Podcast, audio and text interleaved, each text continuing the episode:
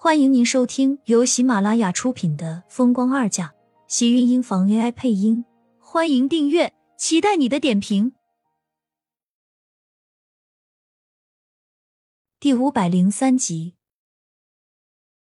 盛霓月收回自己的情绪，说出了自己今天晚上过来的真实目的。苏浅并不生气，只是看着他，嘴角勾起一抹浅淡的笑。其实他们两个心里都很清楚。是不是他说的这样？他们比谁都明白。你何必说这些话来安慰我？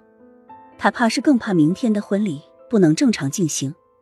我嫁入厉家生出什么变故，让你来，怕是他才能安心。虽然盛子莲这个父亲他没有过多的接触，但是他心里所想，他大概还是明白的。从他跑到厉家认回自己这个女儿，又希望她嫁进厉家的时候。他心里就已经早就明白了这些，也明白盛霓月和盛少卿在这样的家庭下生活的多么压抑。看似在外人看来，他们是盛家的少爷和大小姐，却过得比谁都痛苦，没有自由。盛家要的只是他们这些儿女身上的价值，根本就不是把他们真的当成是自己的孩子，而是当成了利益交易工具而已。你了解父亲？他虽然只在乎自己在盛家的地位和身份，但是他也毕竟是我们的生父。我和你一样，身上都流着和他相同的血。盛霓月说到最后一句的时候，眼底全是寒意，带着一丝生冷。他倒是更恨自己身体里的这种特殊血质，让他无法抹灭他是盛家子女这个事实。苏浅看着他难受的样子，不想再说什么，跟着笑着拉住他的手。既然来了，今晚上就留在这里陪我。我小时候很希望有一个姐姐可以照顾我，和我睡在一张床上，带着一张被子，说着自己的小秘密，姐妹两个都很快乐。没想到小时候不能实现的事情，竟然在自己出嫁前一刻实现了。苏倩笑容里有几分的期待，甚至还有一丝兴奋，高兴的竟然真的如同一个孩子。这确实是他心里所想所愿，一直都很期待的一幕。盛霓月也笑了，这一刻倒是感觉自己身上背负的那些都抛在了脑后，轻松了不少。我小时候也曾这样想过，妈她一直都想要找到杨洋。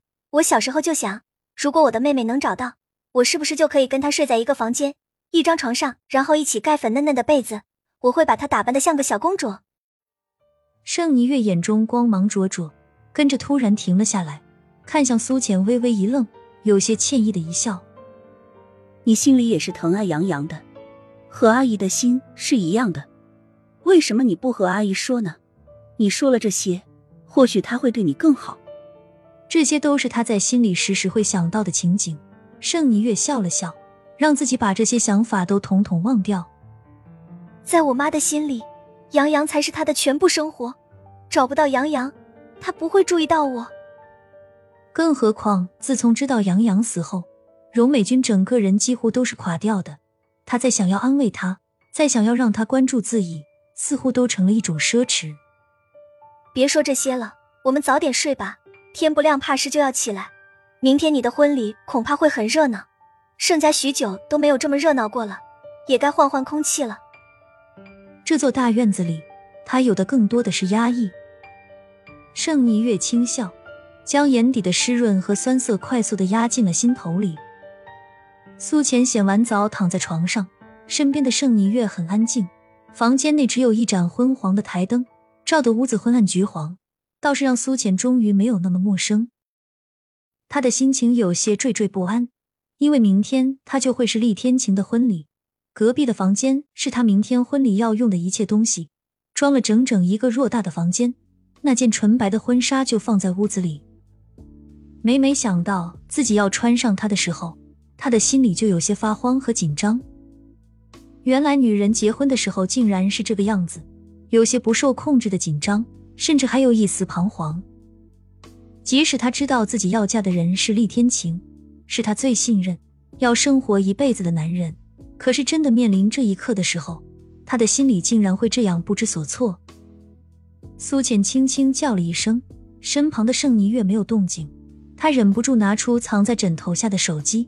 偷偷的给厉天晴发着信息，就如同十几岁的小女生一样，这样的小心翼翼而又紧张，生怕被人发现，却又红着脸不好意思。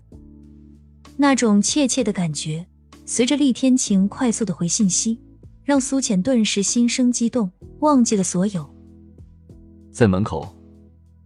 信息上只显示了简单的三个字，却让苏浅一愣，原本激动的心跳又狠狠的中了一下。他竟然说他在门口，是在家里的大门口吗？还是说在盛家的大门口？苏浅握着手机的手微微收紧，还没有等到自己将信息回复过去，厉天晴的信息又发送了过来。出来，在盛家门口等你，穿暖一点。这一次，苏浅可以肯定，厉天晴是在门外等他。这么晚的天，这么冷。而且还是这么快的回复，他难道一直都在门外等他？想到这种可能性，苏浅的心脏又是一阵隐忍不住的跳动和紧张。他看了一眼身旁的盛霓月，才小心的下了床，轻轻的走到窗户前，透过窗帘的缝隙，努力的往外面看。不知道是不是天色太暗了，他什么都看不到，甚至连车影都看不到，除了一片茫茫的黑暗。还有就是几盏昏暗的灯光，在冬季的夜色下显得格外的凋零。沉了口气，苏浅握紧手里的手机，小心的越过床铺换上衣服，又拿着厚重的棉衣，轻轻出了房门。深冬的夜里冷得沁人心脾，他还没有走几步，就已经把手和耳朵都冻得冰冷透凉。慢慢出了大门，苏浅站在门口张望，模糊间。他才看到不远处停着的一辆黑色车子，隐没在深夜中，有明灭的光线，微弱的在车子里闪动。素倩缓缓的往前走去，在看清是厉天晴的车子后，才高兴的坐进了车子里。天气这么冷，你怎么人过来了？